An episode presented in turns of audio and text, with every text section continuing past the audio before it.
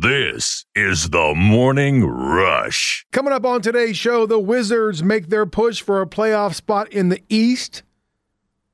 More injury issues for the Pirates as if they need more issues. We put a wrap on the West Virginia High School Basketball State Tournament. And we have some controversy at the Kentucky Derby. Say it ain't so. It is so, and we'll talk about it. All that and more coming up in the next two hours of the morning rush. Good morning to you. How the heck are you? So glad to have you on board. So glad you could take some time to tune in and hang out as we kick off yet another essential work week. Several ways to get involved on the show. As always, uh, check out our Twitter pages at ESPN Morning Rush.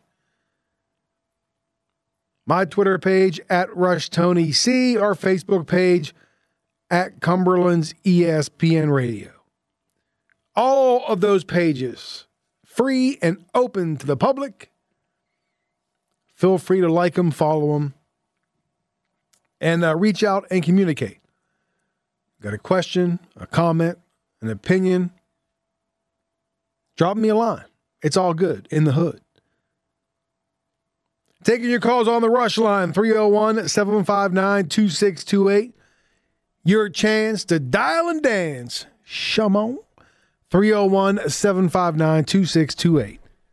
And of course, our podcast page on the free Podbean app. We upload every show every day, minus commercials, just for your listening convenience. All right. Uh, I'm, I'm a little bit uh, discombobulated this morning. It's a Monday, which means anything that can go wrong uh, will go wrong. So I'm trying to get myself uh, still sorted out. I generally like to get myself sorted out, you know, before the show starts. Today, uh, not so much. Technical issues, equipment issues, but I think I have everything squared away, at least for, for now. We'll see what happens. If something breaks down during the show, uh, in particularly me, you'll be the first one to know. All right, let's kick off today's show we kick off every show of the Rock Around the Region. And we start with Major League Baseball, where the Nationals will be more than happy to get out of the Bronx. 2 2 game, bottom of the ninth. Chance to win it. Hit shortly and through for a base hit, and the Yankees win. 3 to 2, Stanton with an RBI single. The call on the Yes Network, second straight walk-off win for the Yankees over the Nats to take two of three in the series in New York. Kyle Schwarber, a two-run homer for Washington, uh, which has lost five of six. Mr. Stanton, the big fella, with the walk-off hit for the Yankees uh, yesterday, and he spoke with the Yes Network uh, after the big hit. Giancarlo, how difficult is it in that situation with the game on the line to not expand the zone and wait for a pitch that you can hit? Um, uh, yeah, I did expand on one pitch, but you know, you get you get three in that situation, so it's really it's really about being calm and knowing he has to come to me uh, and, and get a good pitch to hit. Do you like coming up in those situations with the game on the line? Oh yeah, oh yeah, that's it. That's everything you worked for. That's uh, that's the, the, the highest competition in the world and the, in the biggest moment. So. Uh, you know, it's always good to have a challenge like that. Gleyber hit his first home run of the season. Was it nice to see him get his power stroke back a little bit? And how much do you think that was weighing on him? Oh yeah, oh yeah, two huge hits yesterday for us by Gleyber, and then uh, you know things like that happened today. He's got, he's got his first homer, and uh, it's going to continue to go up from here. Overall, how do you evaluate this homestand, and is there a different feel in that clubhouse right now? Uh, these are two huge wins, uh, especially with the long day yesterday and, and the getaway day today into, into an off day. So, uh, and, a, and a series win as well. So uh, it'll be good, and we'll take it into Tampa. The Yankees are seven and two on their nine-game homestand, and yes, they do indeed head south to take on the rival Rays Uh, both teams, the Yanks and the Rays, uh, three and a half games behind first place Boston. As I mentioned, the Nationals, they have lost five of six. They're still in last place in the NL East. Uh, speaking of last place, the Pirates were trying to avoid getting swept out of the Windy City. Here's Difo, and he swings and ropes one out to right toward that corner. Heyward looking back, and it hits off the ivy, banging off that brick wall behind it. Joey Cora is waving around Gonzalez. The throw comes in, it's offline up the third base line, and Gonzalez scores on Wilmer Difo's RBI triple. The Pirates lead five to one. Joe Block the call on the Pirates Radio Network, 6 5 the final as the Pirates almost blow the lead. They don't, they win the game. They held off a, a late Cubs rally to avoid the sweep. Three hits, three RBI for Wilmer Difo as the Bucs won for just the third time in the last 20 games at Wrigley Field. Now, before the game, the Pirates placed first baseman Ian Moran on the 10 day injured list with a strained left groin. Ouch. And third baseman Ke'Bryan Hayes was moved from the 10 day IL to the 60 day IL. A Pirates also uh, DFA pitcher Michael Feliz. And the Orioles are on the verge of getting swept after a 4 3 loss to the Red Sox at Camden Yards. Cedric Mullins homered for the O's, who have dropped the first three of the four game series. Baltimore is now a major league worst 4 and 13 at home this season. So much for their friendly confines, including 0 and 6 at home against the Bo Sox. And tonight in the NBA, the Wizards will try to hold on to that ninth spot in the Eastern Conference when they play the first of back to back games at Atlanta. Washington currently leads Indiana by a half game for that ninth spot the Pacers also in action tonight at Cleveland. Cleveland, the uh, what? Not the worst team in the East, the next to worst team. So the Pacers, a little bit of an easier time tonight, you would think, uh, than the Wizards. Again, this is uh, this the final week, almost the final week of the regular season, heading down the home stretch. And that is your Rock Around the Region, uh, brought to you by the Caporale Group. All right. I hope you had a great weekend. Uh, happy belated Mother's Day to all the uh, moms out there. Hopefully, uh, you called mom, went to visit mom, uh, you sent her a card, some flowers, do something. Hopefully, you did something to show appreciation uh, for your mother on Mother's Day yesterday. I was traveling, I was out and about, went to see mother in law and also uh, my mother yesterday little back and forth action up and back from PA. And what great traveling weather we had. Woo! There's nothing worse. There's nothing worse than making that trip up 68, up through the mountains, up, you know, Finzel and, uh, you know, Grantsville. It's just awful. It's awful. It's guaranteed fog. It's rainy and foggy. It was all it was like 37 degrees heading up through the mountains yesterday. It's ridiculous. Ridiculous. I left my house, it was like 40. I'm like, what is I saw a pretty funny uh, post. I think it was on Facebook. Maybe it was Twitter. I can't remember. But I saw it yesterday. It said, uh, now we know why it's called the month of May. It may be 80 degrees, it may be 40 degrees. It's the truth. Miserable. It was Mother's Day. It was a great day. It was great to see uh, both moms, but a miserable day to travel. Just miserable. But anyway, that's beside the point. It was good to be home. I actually took a uh, took a tour of my old stomping grounds. As we left uh, my mother in law's house, we took a detour to go because my or my wife wanted to show our son like her old playground. She wanted to see if it was still there, and it was. Their little league field, basketball courts, basketball courts in terrible shape. So we went to see my mom and in my old hometown. So we took a little tour of where I grew up because the house my mom's in now is not in the house where I grew up. So, you know, dad showing, you know, the son about this, you know, this this used to be my domain, right? This used to be my old stomping ground. This is where your dad grew up. The old Little League field, almost exactly the same. Almost exactly the same. Everything else is gone. Everything else where I grew up is gone. I mean, look, a lot can change in, you know, 30 plus years, obviously. we used to have uh, a little league field, a massive playground, a hard top, uh, you know, a, a, a, basketball court, which it was a community basketball court outdoors. That's all gone, and I was actually shocked.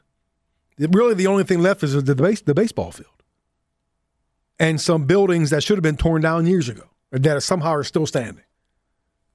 A lot changes, man. A lot. And I told my son, hey, this will be you, you know, uh, how many years down the road?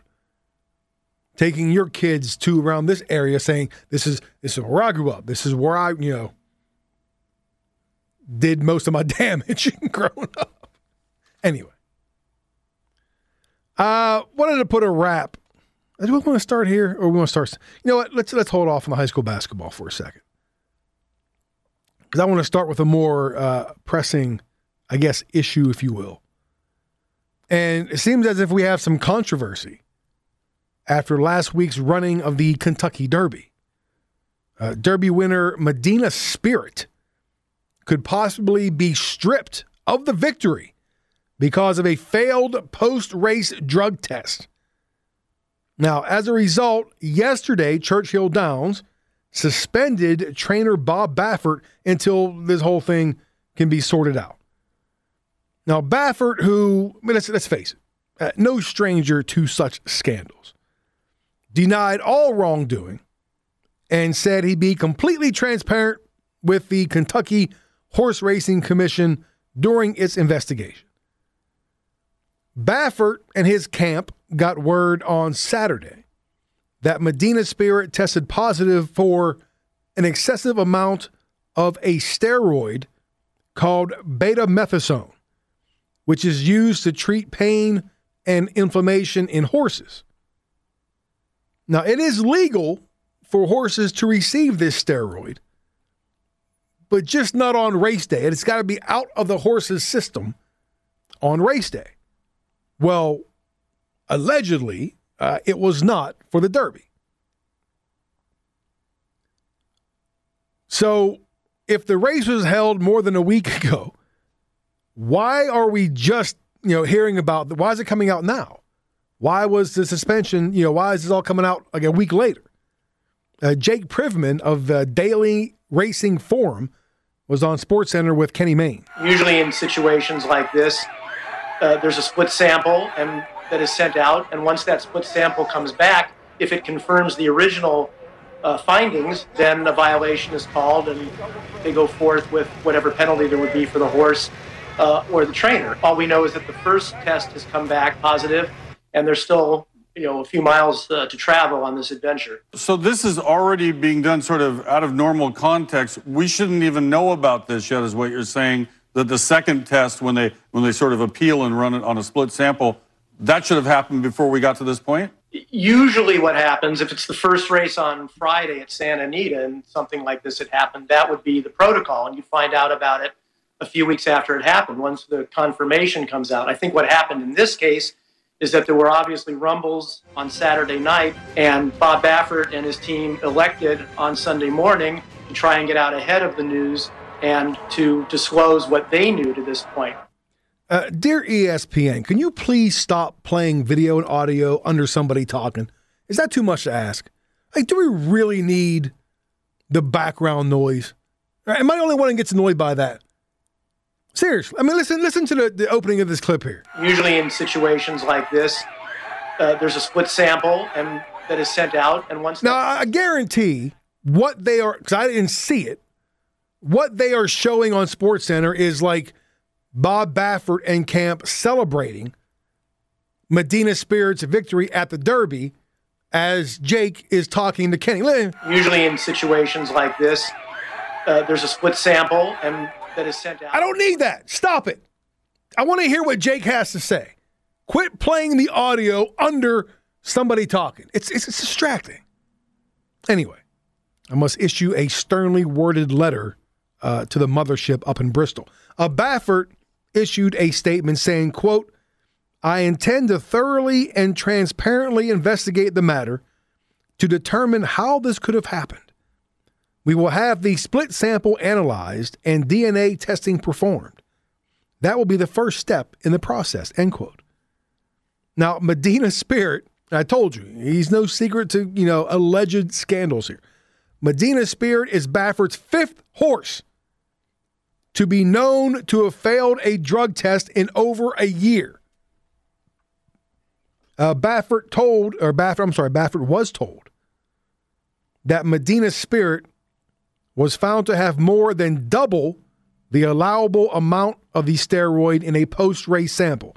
Baffert told Kenny Mayne he doesn't know how that could have happened. He's never had that that ever, you know, and so that's that's a troubling thing that you know that we're just really this has been horrible uh, for the horse. He's just he's he ran his heart out, and I just hate seeing this for him to to go through this, and it's just tough.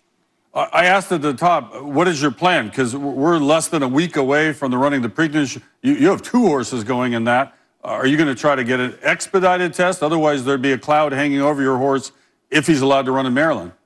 No, I mean the horse was fine. He actually had out of competition test before he ran in the Derby, and that was fine. So that's why this is all troubling to us. But I'm, I'm running two horses in the Preakness, and when we get them there, I, I want to have them tested there just in case before. But uh, they're, but they're vanning there tomorrow.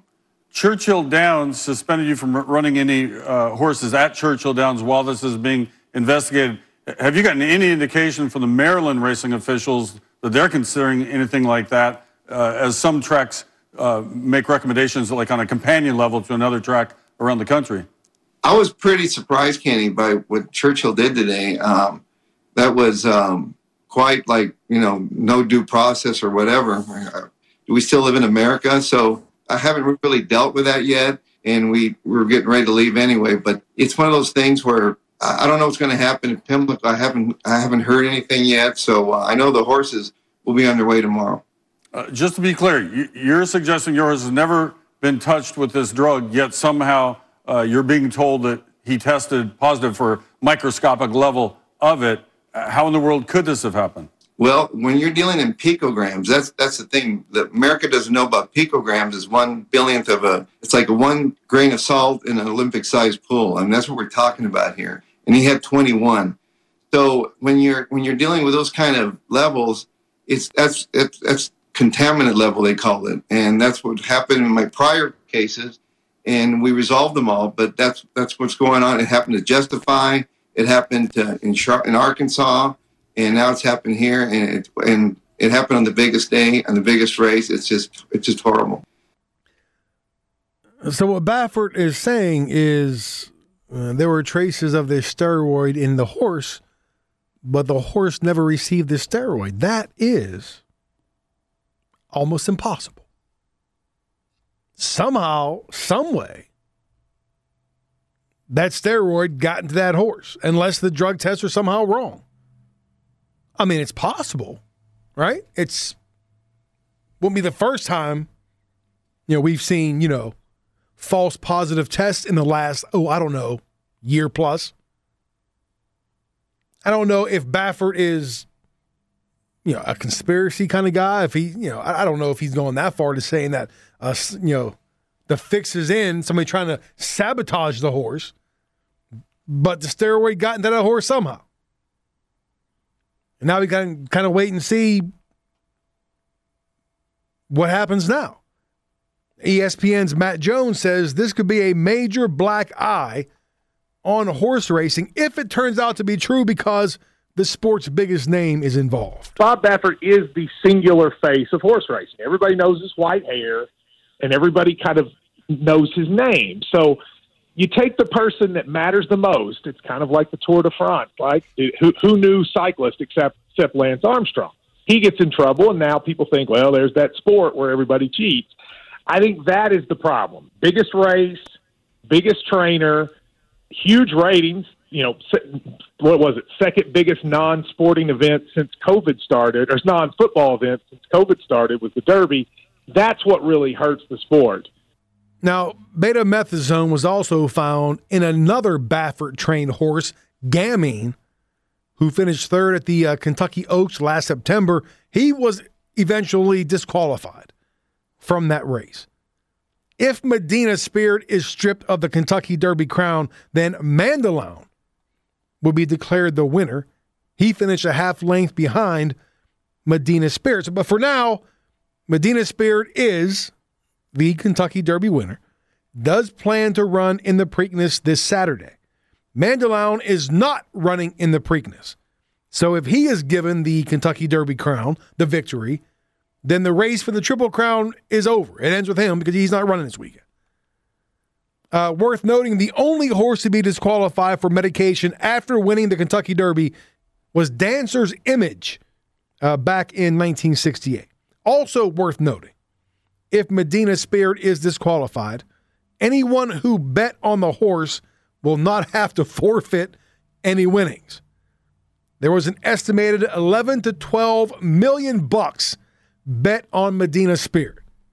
However, anyone who bet on Mandaloun will not win any bets if the horse is declared the winner. Whatever happens, it all adds up to a rather interesting week leading up to the Preakness. Back to uh, Daily Racing Forum's Jake Privman. It's going to be a very challenging week, regardless of what happens. I mean, whether these horses run, this is obviously a huge story because you're talking about a horse who has had a medication violation in the Kentucky Derby. But there's also the perspective of Baffert has had a number of issues like this in the past. But if you look at what kind of medication it is, it's something that's legal for horses to have, just not to be able to have it in them on race day it's a corticosteroid, and corticosteroids are used for inflammation. And as you were saying, it's something that trainers can use. Uh, they just have to make sure that it's out of the horse's system well in advance of race day. Whether it was a lot or a very, very minute amount, there couldn't be any. This is all based on what has been revealed so far by Bob Baffert. The Kentucky Racing Commission has yet to officially say anything about it, and I'm sure they would not until the second test comes back. Now, look, it's one thing when a horse and a trainer gets busted for a drug test in like the Pacific Classic in Del Mar, right?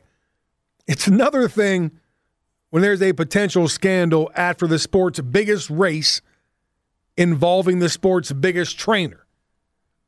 And we talked about this before with the four golf majors, right? Fair weather golf fans or fair weather sports fans really don't pay attention to the PGA Tour unless it's one of the four majors. And I kind of compared it to the people who only go to church on Easter and Christmas, right? You got to only pay attention to the big ones. Same thing with horse racing. Unless you like going to the window, unless you, you know, place a little wager here. And let's face it, that's one of the big draws of horse racing is, you know, laying down a couple, couple bucks. But unless you like doing that, you really don't pay attention to horse racing unless it's what? The Kentucky Derby, the Preakness, or the Belmont. Those are the big three, and those draw the most attention. So it's almost like you remember the movie Jaws when they're on the ferry and, and the mayor, who was a real slime ball, he's just like, you know, if, if you're in the water and somebody yells barracuda, people go, huh? What?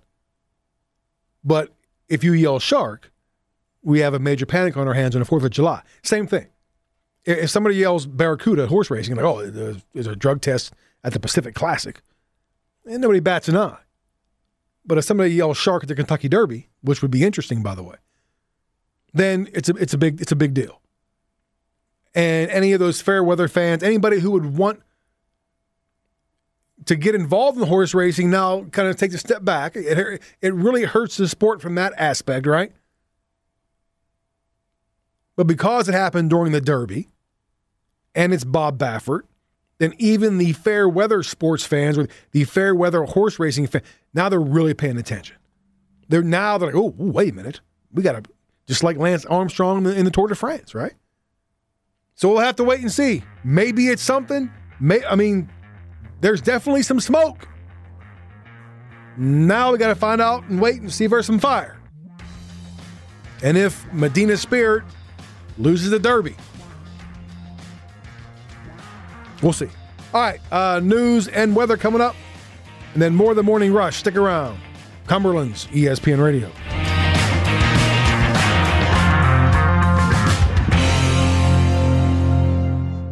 This is the morning rush. I heard during the uh, news update, you know, we got some couple more positive tests in some schools around the area, right? They're just they're just going to count those things to the very end, aren't they? They're just going to keep on top of that until school comes. To, it's two weeks left. It's two weeks left,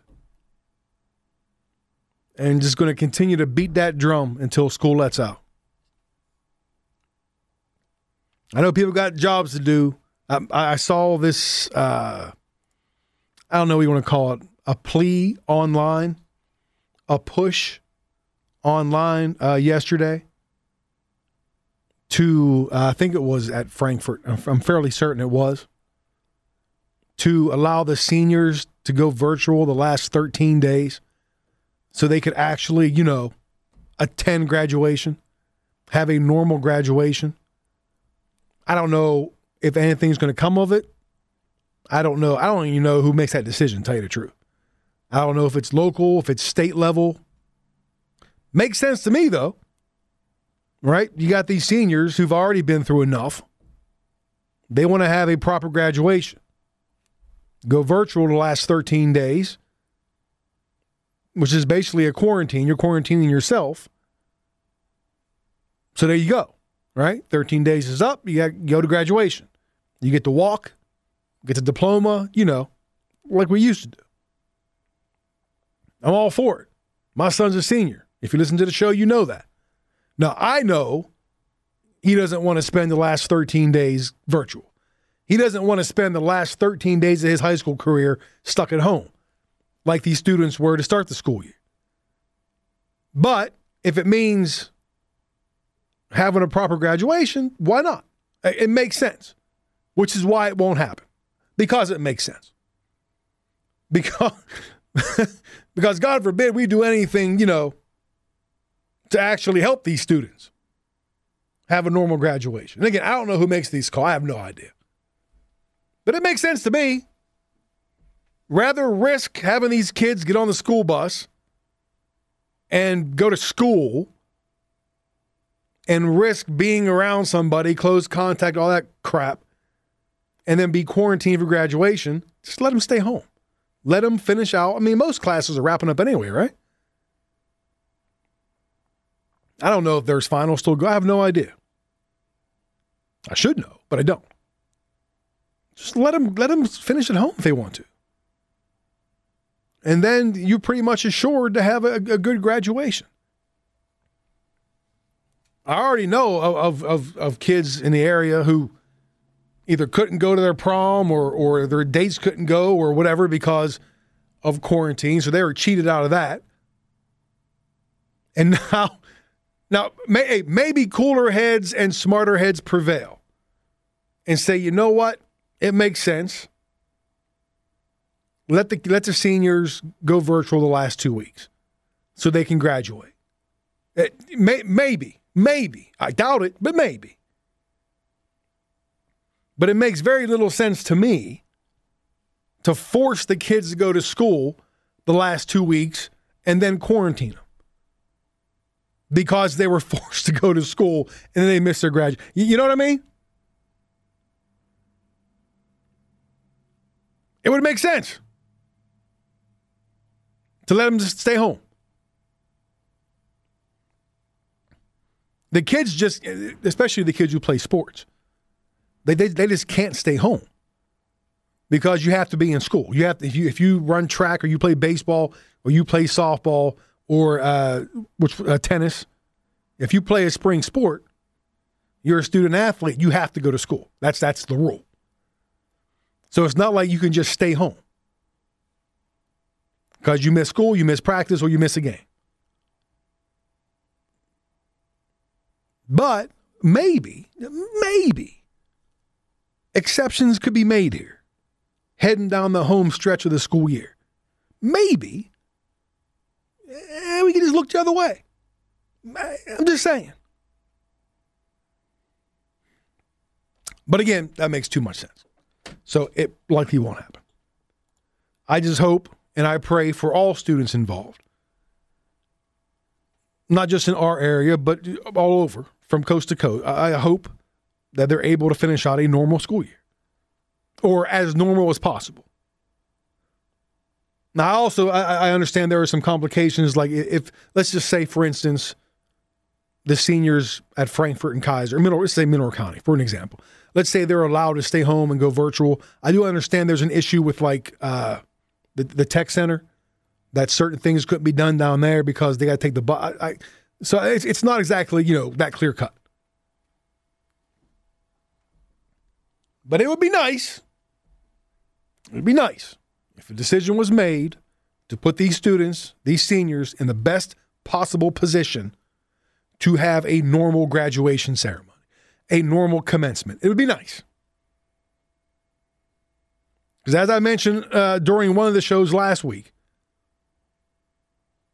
and I'm not saying this to brag, I'm saying it to make a point. My son is valedictorian at Frankfort. If he gets quarantined and misses, he has to miss graduation ceremony. I'm I'm making fired that day because I'm going scorched earth on everybody if that happens. Not it, it's just that's just the way it's going to be. I'm just forewarning. That's just the way it's going to be.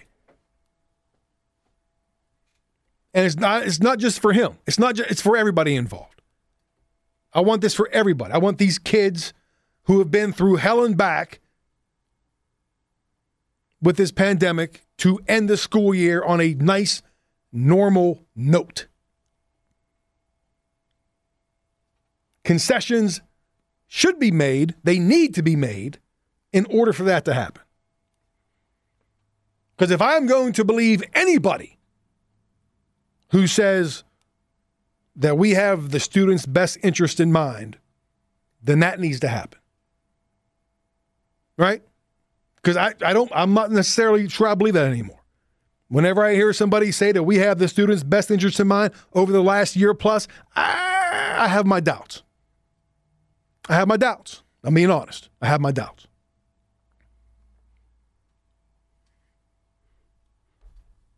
So we'll see.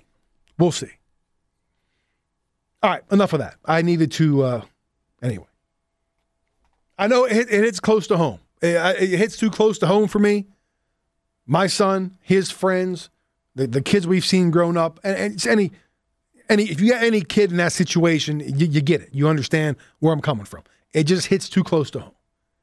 If kids have been through enough, they've suffered enough let's do right by them this time so they can end their school careers, you know, with a smile on their faces. All right. Time for a break. When we come back, we'll get back to sports. We'll stay in school, we'll stay in high school, but we'll get back to sports. We'll get to put a wrap on the uh, boys' state basketball tournament this weekend. Stick around. 102.1 FM, AM 1230, Cumberland's ESPN Radio.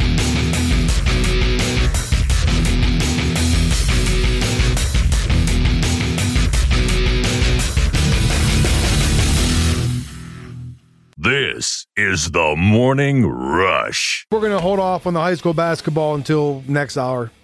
I rambled too long uh, last segment, so we're going up against it here in about five minutes. So we'll hold off on putting a wrap on the uh, high school basketball season, at least the ones that were actually played, you know, in West Virginia. Maryland, uh, not so much. Uh, not much going on tonight as far as live sports here on the station. We have uh, just regular ESPN programming. Nationals, Capitals, both off. Nationals, of course, uh, losing two of three in the Bronx. Where are they at tomorrow? I don't know that. Capitals, I know they wrap up the regular season tomorrow against the Bruins. Pretty big game, as a matter of fact. The Nats, where are they at? They open somewhere. They at here? Let me consult the bones real quick. Oh, with the Phillies. Okay. Little NL East action. They host the Phillies for uh, three games starting tomorrow. As I mentioned, uh, the Caps and Bruins wrap up the regular season tomorrow as well. Pens clinch the number one seed in the East Division with a win over Buffalo Saturday. The Caps had a chance to keep pace, but uh, the Flyers took them to overtime. And the first tiebreaker in the division is regulation wins. After after the uh, the Pens beat Buffalo Saturday, the Caps had to win out in regulation to clinch that top seed in the East Division. They did not. They went to overtime. So that gave the Penguins the top seed in the East. The Caps did because they won that game. They clinched the second seed. And you got the Bruins, the third seed, and the Islanders are the fourth seed. Islanders just one point back of the Bruins. So what we know now, we know the Penguins are going to, and the Caps are both going to host first round series. Now it's just a matter of against who. If I'm the Penguins, I don't want to see the Bruins. I don't. The Bruins are a tough matchup for the Pens. So you would like, if you're a Penguins fan, the Caps and Bruins in the first round, and then the Penguins would host the Islanders. If you're a Caps fan, obviously, you may actually, you know, you will do your darndest to beat the Bruins tomorrow because you want to knock the Bruins down to that four seed. So they'd have to play the Penguins. Which I know sounds weird, but the way the teams are playing down the stretch, I'd rather face the Islanders. Even if the Islanders finish in the third seed and the Bruins the fourth seed, I'd rather face the Islanders. The Penguins, by getting that top seed, if they survive the first round, of course, they were unceremoniously bounced last year by Montreal, the worst team in the playoffs. Then they have home ice in the second round as well. And of course, if it plays out, then we're looking at once again Penguins, Capitals in the second round of the playoffs, which it seems like it's been that way every year for the past 15 years. Penguins are done. They they finished up. Their regular season is over. They wrapped it up on Saturday. Caps have the one more game tomorrow. See, the Bruins now, they have a game in hand. They have an extra game. They have two games left. Caps and Islanders only have one game left. So the Bruins, if they win out, they'll lock up the third seed, which is bad news for the Capitals. And then there's a long wait because there's a lot of teams that have to finish up their regular season schedule throughout the week. Like the Penguins wrapped up on Saturday. They have to wait at least a week for the playoffs to start. That's a long layoff. Now, granted, they're they're dinged up, they're not healthy, got some injuries. They could probably use the week off, especially in a season like this where there just was game after game after game after game, all these back to backs, two game series. They could probably they could use the rest, as most teams could. So not I guess necessarily a bad thing. You always worry about rust if you sit around too long, if you rest too long, and then you got to ramp it up, you know, ramp it back up for the playoffs, that could be detrimental. But I think right now the Penguins, especially at goaltender, because Tristan Jarry and Casey DeSmith both were not they were not available Saturday. The starting goaltender and the backup were not available, both with upper body injuries. Maxime Lagacé in his first Penguin start, pitched a shutout. If you can believe, if you can believe that, I know it was against Buffalo. The Sabres are terrible, but what a way to end up the regular season. Both your goaltenders are out. Here comes Maxime Lagacé, and he shuts out the Sabres 1 0 to clinch that top seed for the Pens. Anyway, looking uh, very much forward to the Stanley Cup playoffs, as always. As I've mentioned before in the show, that in the NCAA tournament, nothing can compare. Nothing. And it'll be hell just getting out of that East Division. And I think whoever gets out of the East Division, be it the Pens or the Caps or the Bruins or, or the Islanders, I think they'll be the favorite to get to the Stanley Cup final. The better teams are definitely in the East. All respect to the Panthers and the Lightning and those teams. All right. A little hockey talk. We'll wrap up the, the hour with a little puck talk. Ain't nothing wrong with that. Hour number one done. When we come back, some high school hoops. Stick around. 102.1 FM, AM 1230, Cumberland's ESPN Radio.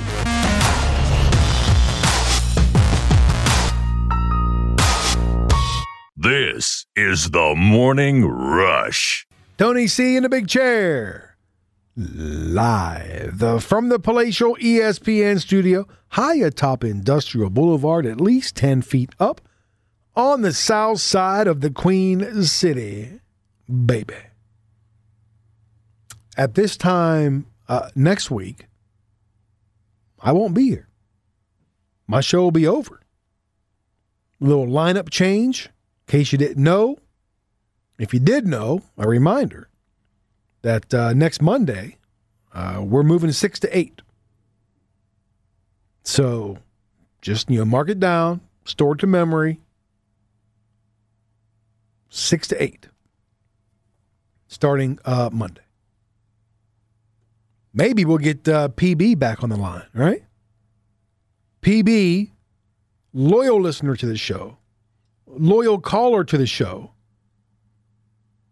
I don't think I, since we since we went from six to nine to seven to nine, I don't think I've heard from PB once because his schedule doesn't allow. Like he would always call in during the six o'clock hour before he went to work. So hopefully, when we make the switch next Monday to six to eight, we get PB back in the house. Talk a little Baltimore sports. PB, a big uh, Baltimore fan. Uh, speaking of calling, several ways to get involved on the show. Hit me up on Twitter at ESPN Morning Rush or at Rush Tony C. Facebook at Cumberland's ESPN Radio. All of those pages free and open to the public. Wow, what was that? free. And oh, my voice, it's not well today, in case you haven't noticed. A little bit on the raspy side. I just pulled a Peter Brady right there. Free and open to the public. Like them, follow them, uh, drop me a line whenever. Taking your calls on the rush line 301 759 2628. Your chance to dial and dance. Shamo 301 759 2628. And of course, our podcast page on the free Podbean app. We upload every show every day, minus commercials. So if you miss part of the show, you can go back and check it out whenever. For instance, if you missed the first hour, what did we talk about the first hour? I don't even remember. Oh, that's right, Kentucky Derby, the scandal or alleged possible scandal involving uh, Bob Baffert and his uh, Kentucky Derby winning horse. Uh, I made my opinion known on what should be done with graduation around the area and how the students deserve a break and how every measure should be taken to make sure these kids have a proper graduation uh, ceremony or commencement or whatever you want to talk about. And we also kind of a little puck talk last hour. Pens and caps. We were heading down the home stretch of the regular season. Pens already wrapped up. They locked up the number one spot in the East Division. Caps, uh, they're uh, in the number two spot. So, again, if you missed any of it, go back, check it out uh, on the free Podbean app. All right, let's uh, rock around the region. I want to rock right now. And we start in Major League Baseball where the Nationals more than happy to get out of the Bronx. 2 2 game, bottom of the ninth. Chance to win it.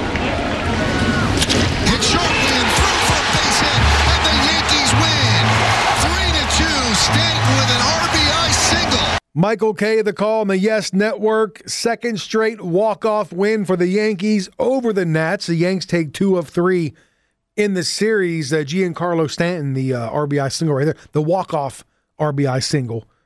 He uh, spoke with the Yes Network after the game. Giancarlo, how difficult is it in that situation with the game on the line to not expand the zone and wait for a pitch that you can hit?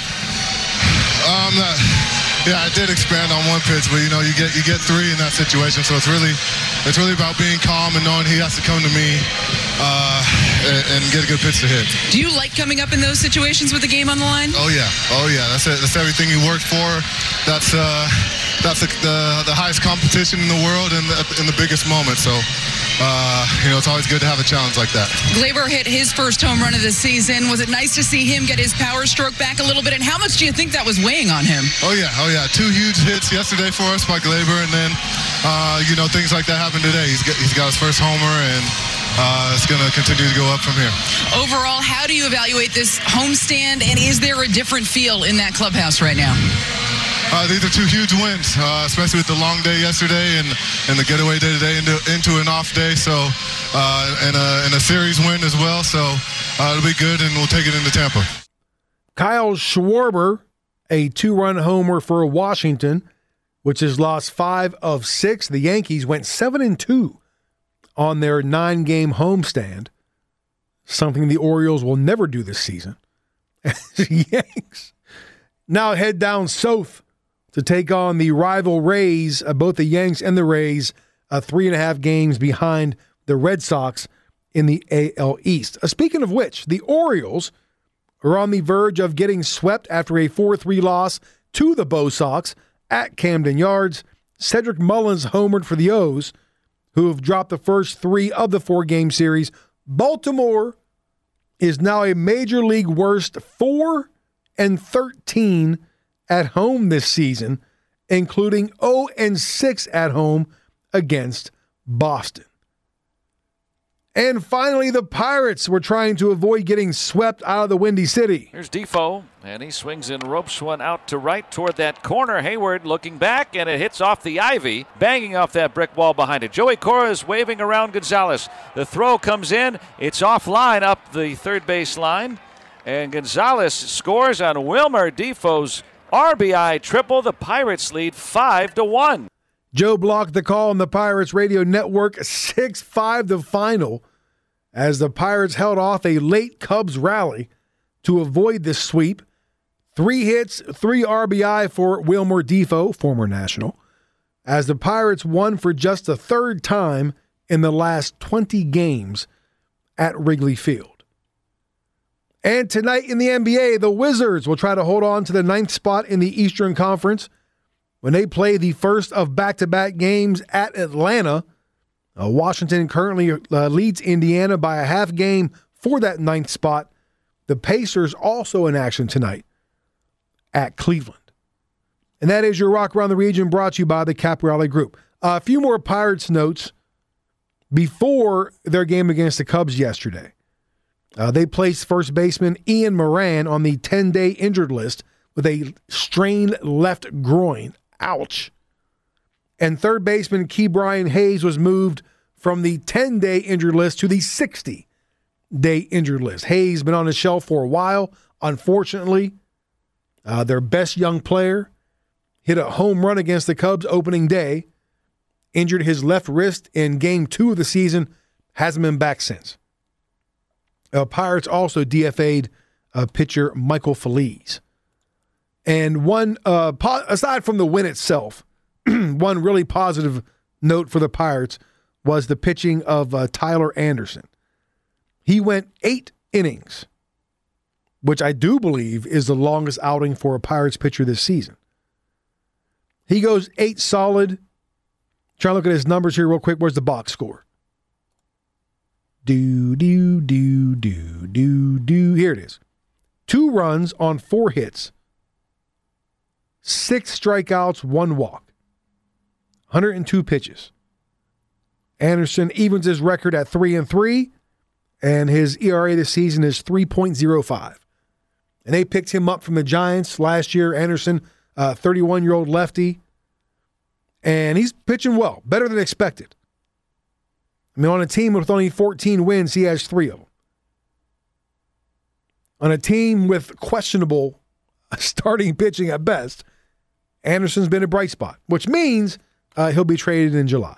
That's exactly what's going to happen. If he look, we know what's up. We know it's the Pirates, right? And Orioles fans, you're in the same boat. If Anderson continues to pitch well, if he, especially if he gets that ERA under three, and he continues to pitch well for a team that simply can't score. I know they scored six runs yesterday, which was as many as they scored to three games before that combined. He's gone. Tyler Anderson is as good as gone come trade deadline. But hey, if they could turn him, again, he was a project, and they got him off the scrap heap. If they can turn him into a, a good young prospect, so be it. It's like the Pirates are going anywhere anyway. And they almost blew the game in the ninth inning. They, they took a 6 2 lead into the ninth. Then Kyle Crick imploded. And then Rodriguez, who's been almost untouchable this season, he had a rough out. And again, uh, the Cubs scored three in the ninth. They got out of it, and the Pirates win the game.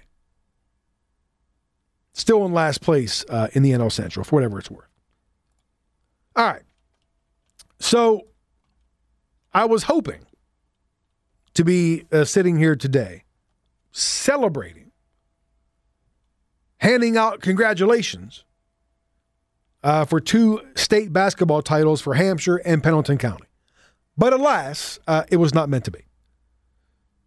Hampshire, which we already know, they already made history by becoming the first number eight seed to ever win a tournament game. They fell short in the AAA semifinals on Friday night. They lost to Wheeling Central, the eventual state runner up, uh, 61 49. And what a fantastic job by Hampshire head coach Danny Alkire in just his third year on the job. To not only take the Trojans to their first state tournament appearance in program history, but then to knock off number one Robert C. Byrd in the quarterfinals to make tournament history as the first eight seed to get a win. Just a great job all around. It had look, it had the entire area buzzing. It had people changing their profiles on Facebook. Seriously. People who would otherwise not you know root for Hampshire or I don't even uh, care about Hampshire, people are changing their profiles to the Hampshire logo. The community was crazy for it, and as you, it was a good story. It was a great story. Uh, Drew Keckley was named to the AAA All Tournament team. He had a he had a great two games. Hampshire was also given the AAA Sportsmanship Award.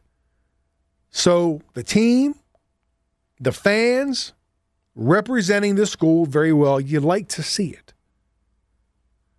Now comes the hard part for Coach Alkire. And that's finding a way to replace six seniors from this year's tournament team. Six seniors who struggled with a, I think it was a three, they won three games their sophomore year, like three and 20. And in those three years, it, you know, they turned it around. We talked about the experience from guys like Keckley and Christian Hicks and uh, Trevor Sardo and, and Mackay Anderson. That's a lot to lose from a tournament team. Six seniors. There's my uh, keyboard. but as we always talk about in sports, when we talk about building a culture, right? A culture within a program, a winning culture. And that's a lot more difficult than just saying it, right? You just don't you just don't go and say, all right, uh, we're going to build a, winning culture, so just go out and win. It's it's not that simple. You got to lay bricks to the foundation. You, you have to, and, and look, that foundation was being built at Hampshire three years ago, when those seniors were sophomores, and look where it got them. But we talk about building a culture within a program, and a major brick to that foundation, a, a major, you know, a trip to the state tournament can do just that. And we played the interview, uh, it was last week when I talked with Coach Alkire. You know, I asked him why there were just eight players on the varsity roster. And yeah, he said, you know, numbers were a little low. He, he had some players that didn't come back out this year, and that happens every year. But now, when you look at it, when you talk about building a culture, a trip to Charleston is what maybe gets some of those players coming back. You know, at the, at the very least, the younger players coming up through like, you know, Romney Middle School or are there two middle schools out there? Is, is there is there Romney and one more? Is it Capon Bridge or something like that? I don't I don't even know. Let's call it the feeder system, right? The younger players coming up, they're now paying attention. They're seeing that you're building something good, right? They see the excitement that that trip to the tournament created. They notice the buzz. They see the way the community rallied around the team, right? And all of a sudden, they want to be part of a winner. Everybody loves a winner, right? Everybody wants to to hop on the train. They want to make that trip to Charleston now. They want to be a part of that winning culture. And that's how you get it started. That's how you get it started. Now, again, it'll be tough to fill the shoes of six seniors, but maybe that trip, especially getting the win, it, not only getting down there, but upsetting Robert C. Byrd. How many people paid attention to that? How many young players? You know, they want to be, they they want to buy into it. They want to be a part. They want to be they want to get they want to be the like the bar has been set. Right? This group of seniors at Hampshire, the bar has been set. It has been established. And so has the culture there at Hampshire. So we, you know, we look forward, right? To I would think more good things from the Trojans. Coach Alkire is a hell of a coach. He's done a hell of a job in just three years. So they come up just one win short of playing for a state title. One team that we've also been talking about that did make it to the state title game, this time in Class A, was Pendleton County. And we talked about the win streak, the Wildcats. They went into Saturday's title game against Man with their 40 game win streak. And as when we were previewing the game last week, we said that win streak would have to get to 41 in order to call themselves state champions. Unfortunately, win streak is over and the dream of a state title is over. And man, they were close. So close to winning their first ever state championship. But man, and still one of the greatest nicknames, the Man Hillbillies. They closed the game on an 11 0 run in the final 226 to win the game 43 uh, 36. And I was trying to follow along. I couldn't listen to it, but I was trying to follow along on on you know on the socials and whatnot because I was busy uh, doing other things, and it really looked like and after reading the game story, like Pendleton County played its its game to a T, played its style to a T for most of the game. Defend, slow it down, control the pace of the game, and it worked for 95% of the game. They held man to just 32 points with just three minutes left to play. 32. And we talk about the big fellow for Pendleton, Josh Alt, senior. Uh, he was named to the all tournament team, rightfully so. He made a free throw to put Pendleton up 36 32, four point lead with 3.05 left to play. And the Wildcats never scored again. They never scored again. Man cranked up the defensive pressure. They forced five turnovers in the final 245 of the game, which obviously turned the game around. After the game, uh, Pendleton's head coach uh, Ryan Lambert. Their length bothered us tonight, uh, and I think that was the difference. Uh, we we were running our our sets against that 2-2-1 press, uh, and we were executing. Uh, they were just able to. They were able to get one tap back, and then I think they got two. They were able to get two deflections with their length uh, and we knew that that was going to be a challenge. Uh, in, in, most cases, they're they're lengthier than us. Uh, they're long. They're athletic. Um,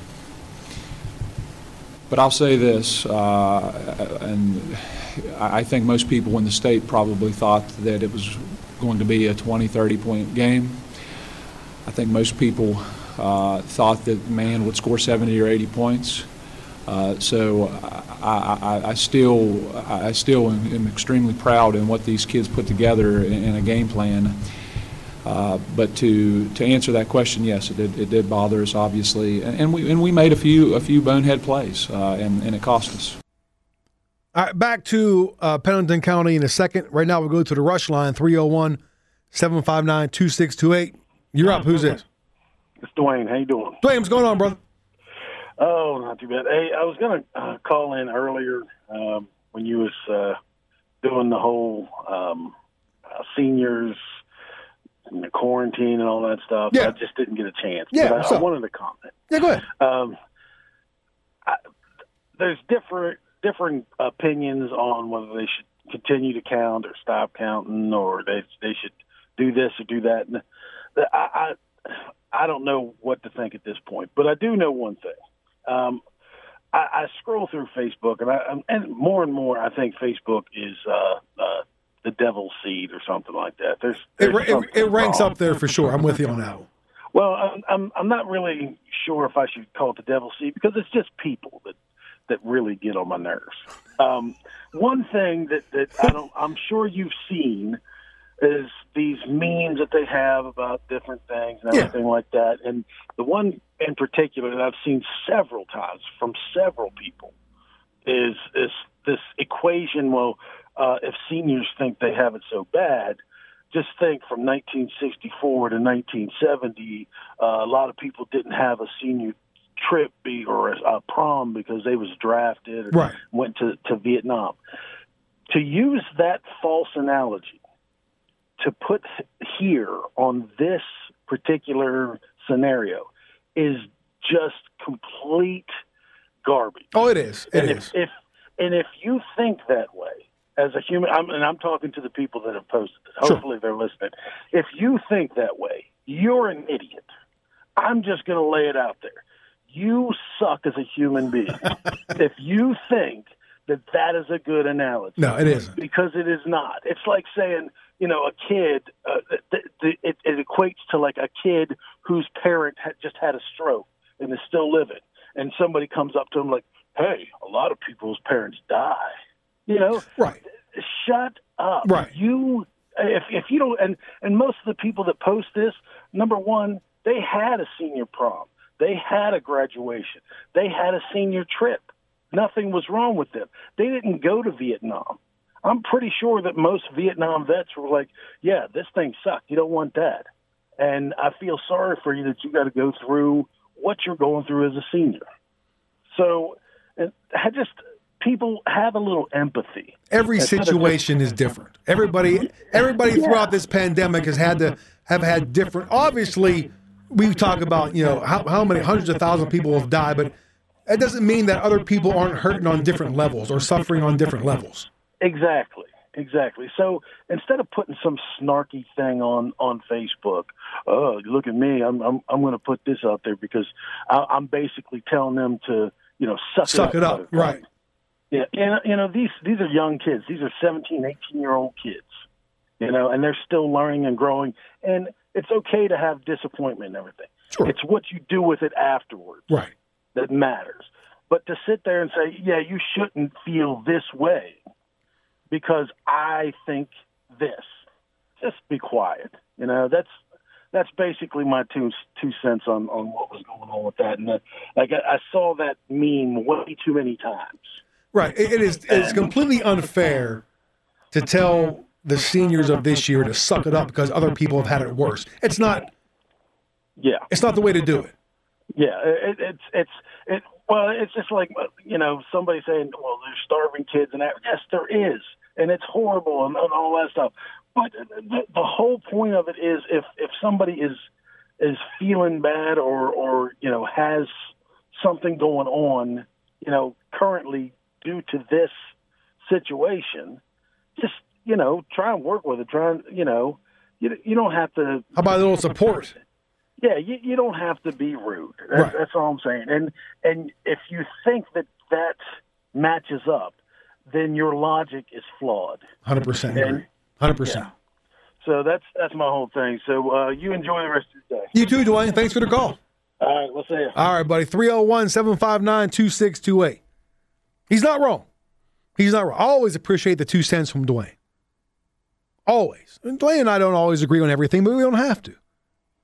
But in this particular case, we are on the same page. And I've seen that a, I've seen it a lot. I've seen that and I know exactly what he's talking about. You know, it is not don't make somebody feel bad for feeling bad. Just by saying, "Oh, somebody's had it worse." What happened to Dwayne's point 50 years ago, 60 years ago? It's got nothing to do with these kids now. These these kids, this they're living in their reality now. This is what they're dealing with now. And to tell them that they shouldn't feel bad now because of something that happened 60 years ago, it's to use Dwayne's word, it's garbage. It's garbage. Yes, we all have uh, issues, challenges in life. We all had disappointments. Absolutely. And like Dwayne said, what you do with it afterwards, that, that'll go a long way to building your character, to building, you know, how you approach things going forward. But, you know, yeah, I've, I've seen the meme. I've seen it, and I, I get tired of it too. I get tired of it too. Especially when you know, people use other people dying as, you know, oh, you shouldn't feel bad about this because people have died. And guess what? People die every day. People die every day. All right. People were dying before this pandemic and they're going to die after. It's, it's life, it's the circle of life. You're born, you live, you die. How and when and where, we, we don't decide that. A lot of these, a lot of kids, a lot of kids, if you've been paying attention, you know a lot of kids have been suffering over the past year. A lot. Hundreds upon thousands of kids have been suffering emotionally, psychologically. To tell them to shake it off because other people have it worse, that's garbage. To use Dwayne's word again, garbage. I would use another word, but I would get fired. Just because you don't have it as bad as somebody else doesn't mean that you don't have the right to feel bad within your own reality with what you're dealing with right now. Right? We all got stuff. We all got stuff, just different levels of stuff. Obviously, you feel terrible, you feel awful for the people who have lost their lives during this pandemic and the families that were affected. Obviously. That shouldn't that's not even a question. It's not even a question. But at the same time, you can still feel bad for these school age kids who have had to go through what they've gone through. Their rea- that's real to them. There are there have been different levels of suffering throughout this entire year plus. Some obviously worse than others. But it doesn't make the suffering any less real to, to whatever you happen to be dealing with. I think that makes sense. These kids, especially the ones that are graduating, uh, they, they, they have been through a ton, a ton of crap. They've been through a ton of crap that no 17, 18 year old kid should have to deal with. But they've gone through it and they've gotten through it. They may be they may be one of the toughest senior classes we've ever had. they may be one of the toughest graduating class we've ever seen. To get to the end of this crap storm that they've been put through through no fault of their own. Which is why I said earlier, in case you missed it, and, and, and Dwayne brought it up, it's why I said in the first hour that all measures should be taken to make sure the seniors this year get a proper graduation. They get to be able to enjoy walking the stage, getting a diploma, and at least they can end the school year on a, a happy note. A school year that's been unlike any other that we've certainly ever seen. It is our duty. I think it's our duty as adults, as parents and, and, and administrators and whoever's involved to make sure these kids get something positive to wrap up their high school careers. They've already been through enough. They've already been through enough. So when I throw out the suggestion, you know what? Let's look the other way for the past couple weeks. I don't say that jokingly. I'm, I'm serious. Look the other way. Quit counting the numbers. Let, make them, let them stay home if they want to. Let them stay home the last two weeks. Let them quarantine themselves, so they don't so they don't have to be in the classroom. So they don't have to be around other kids. So they can basically go through self quarantine, so they can have a proper graduation. What's so wrong with that? I tell you what would be wrong: forcing them to go to class the last two weeks, and forcing them to be around other kids, and then quarantining them if they're around a kid who tests positive. That would be wrong. Anyway, Dwayne, thanks for the call. If you'd like to call, Rush Line is open 301 759 2628. We've all had to deal with this pandemic in our own way. Everybody, everybody's been affected. It's just been different levels.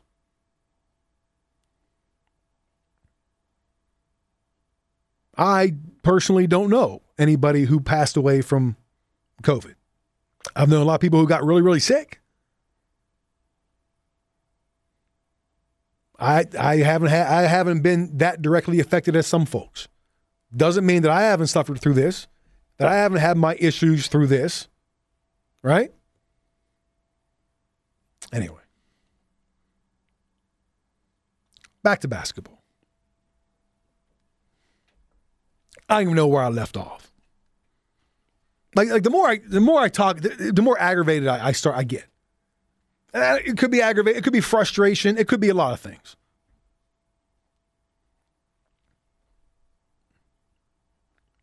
I know I, like a lot of people, are just so ready to put this, just leave it in the rear view. I understand the road is still long, but it's not as long as it once was.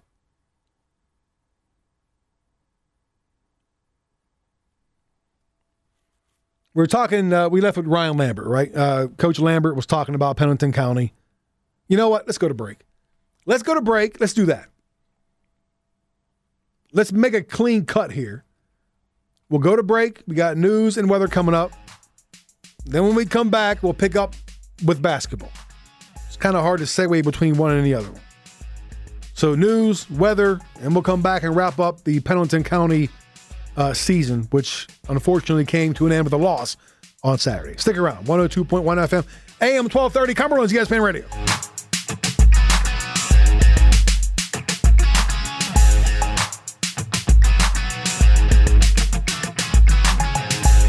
This is the Morning Rush. Putting a wrap on the uh, West Virginia uh, Boys State basketball tournament. We're talking about Hampshire falling in the uh, AAA semifinals on Friday, in Pendleton County losing just a heartbreaker in the Class A title game on Saturday. Pendleton had a four point lead with 3.05 to play and didn't score again. Man ended the game on an 11 0 run to win the game 43 to 36. And Pendleton had their chances late, couldn't get it done. Uh, a key call late in that game, with about a minute left. Uh, Bailey Thompson drove the baseline, went to kick it to the corner. He got called for a charge. And that's whenever they were trailing by one, 37 36. And then it turned to like a free throw shooting competition after that. Man made foul shots down the stretch and they put the game away. Up to that point, we talked about Pendleton County playing their game to a T, slow it down.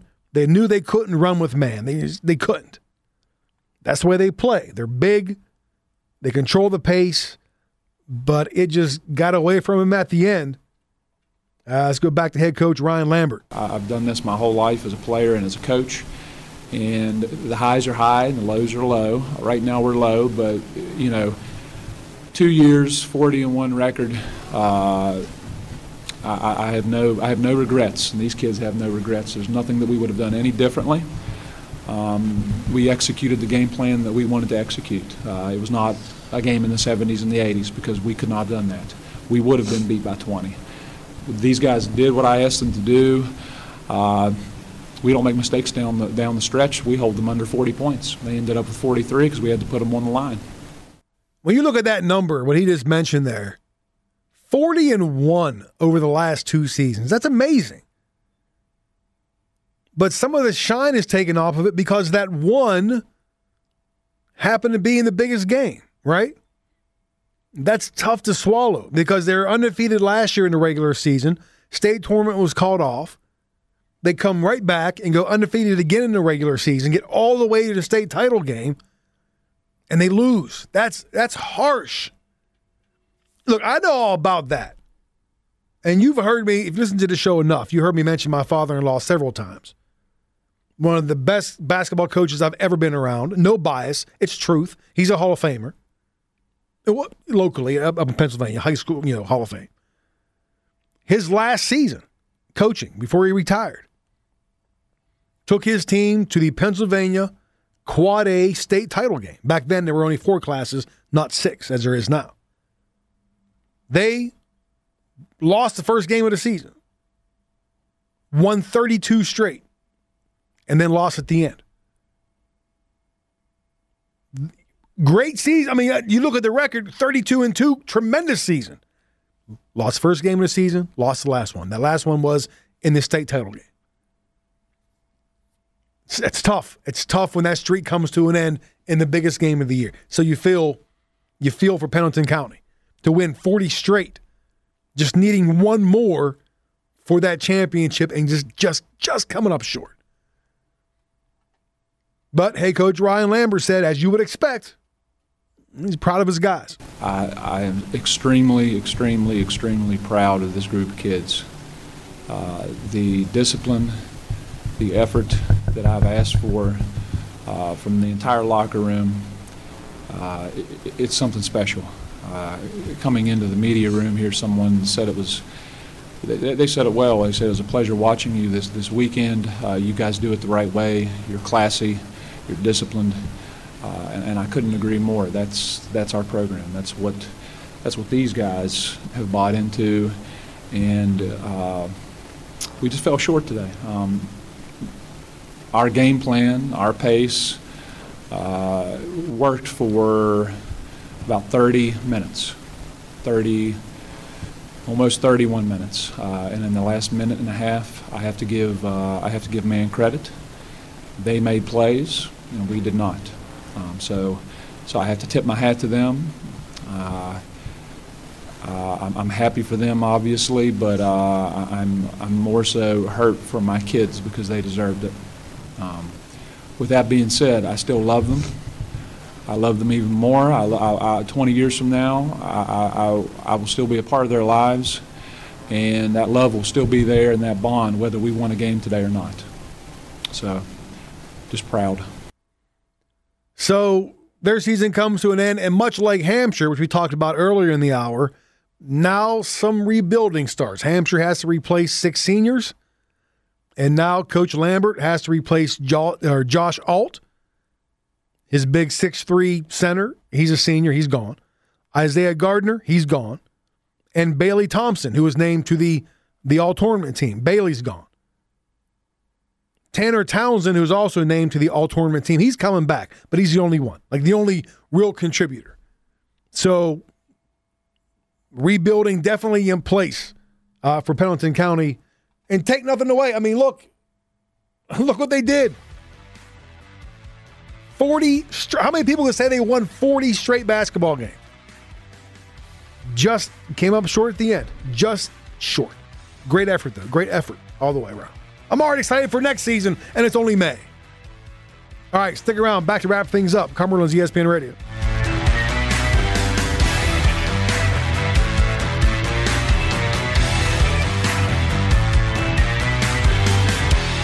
This is the Morning Rush. Before we get out of here, let's look at the player who delivered, brought to you by All Seasons Landscaping and Supply Yard. How about the player who finally delivered for himself? Rory McIlroy ended an 18 month drought with a, a one stroke victory over Abraham Ancer at the Wells Fargo Championship. Uh, McIlroy's last victory was the HSBC champions in Shanghai on November 3rd, 2019. So the 18th, 18 month winless drought is over. Rory McIlroy, the player who delivered, uh, brought to you by All Seasons Landscaping and Supply Yard. Reminder tonight, the Wizards are in action as they try to hold on to that number nine spot in the Eastern Conference. There are some other uh, happenings going on above the Wizards, particularly between the Heat and the Celtics. The Heat beating the C's yesterday 130 to 124. So Miami a two-game lead over Boston for that ever important sixth spot in the Eastern Conference. Of course, if you're in the seventh spot, you got to take part in that play-in tournament. So Miami beats the Celtics by six yesterday. They play at the Celtics again tomorrow. So the Heat with all kinds of opportunities to pretty much bury Boston and uh, take over the six seed. I mean, really put a stranglehold on the six seed and force Boston to play the eight seed in a play-in. Again, right now, Boston two games back, could be three if they lose again tomorrow. ESPN's Amber Wilson, she says that uh, it's really hard to figure out Boston, and there's one particular team that she wouldn't want to see in the playoffs. Momentum is so key. You know, we saw in the Celtics Heat game today, I just feel like Heat are trending up, and Celtics continue to be a team you can't read. Yeah. You have no idea what you're going to get from game in to game out. The only team that has really been a team that I kind of feel like something is happening in the positive way and it's consistent has been the Wizards, and it's been on the back of what Russ is doing historically right now with these triple doubles. That's right, baby. The Wizards. Shake them up. Seven and three in their last 10. They've won two in a row. They beat Indiana in overtime on Saturday. Russell Westbrook tied the record. The Big O, Oscar Robertson, for most triple doubles in a career, who have a chance to break that record tonight when they take on the Hawks and uh, Russ after his record tying effort Saturday, uh, paying some homage uh, to the Big O. to be you know in a conversation with with Oscar for one you, you know I want to just thank him because he he set the stage and he sacrificed a lot of things for for us to be able to go out and play and, and the times he played in and the things he's able to he was able to do back in the day um, has allowed me to be able to be able to do the things I want to do today and uh, I'm just grateful for him and I'm grateful for his words and um, I'm so appreciative of, of his support as well. And I tell you what, some of the biggest fans of the Wizards tonight will be Miami because they are tied with Atlanta right now. They're both 37 and 31. Atlanta currently has a tiebreaker, so they are in the fifth spot in the Eastern Conference. Both teams are 10 games out of, I'm not worried about first place, but still record wise, they're both 10 games out. So the Wizards could do Miami a solid by beating the Hawks tonight. The Cavaliers, the sorry Cavaliers, could do the Wizards a solid by beating Indiana. Highly unlikely. Highly unlikely. The Cavs, the the only game, only team worse than Cleveland is Detroit. But Indiana has Cleveland tonight. The Wizards a much tougher task taking on the Hawks at Atlanta. Two, the first of two straight games, by the way, at Atlanta. So things getting interesting down the stretch. The Wizards coming on strong. I wouldn't want to play them. Bradley Beal had 50.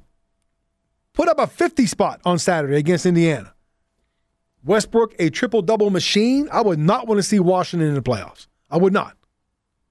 We also look forward to the last game of the regular season. Could be something on the line when the Wizards take on the Hornets. Because right now, the Hornets only one game ahead of Washington for that eight spot in the Eastern Conference. So a lot to be determined in both the NBA and NHL heading down the final week of the regular season in both sports. So we will definitely keep close eye or close eyes on all that stuff. All right. We're done. Show's over. Final hour of KJZ coming up next. Stick around for that. Enjoy the rest of your day. See you back here tomorrow morning, 7 a.m. sharp. This is a morning rush. I am Tony C, and I am done. Ah, see ya.